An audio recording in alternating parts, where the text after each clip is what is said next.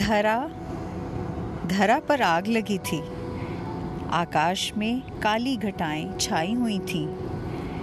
नीचे धरा की प्रचंड अग्नि को देखकर नन्ही बूंद का हृदय विदीर्ण हो रहा था।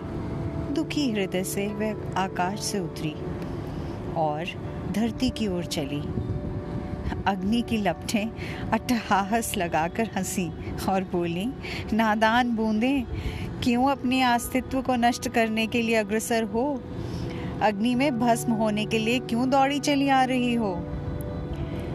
बूंदे भी अग्नि शांत करने का दृढ़ निश्चय बना चुकी थी। मन में निश्चय लिए लक्ष्य की ओर बढ़ चुकी थी।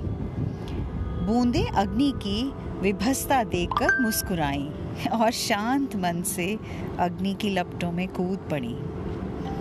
एक एक बूंद काले बादलों से झरती रही और बूंदों के तार झड़ने का तांता नहीं टूटा। बारिश की झड़ी लगा दी। बूंदें तब तक झड़ती रहीं जब तक अग्नि शांत नहीं हो गई।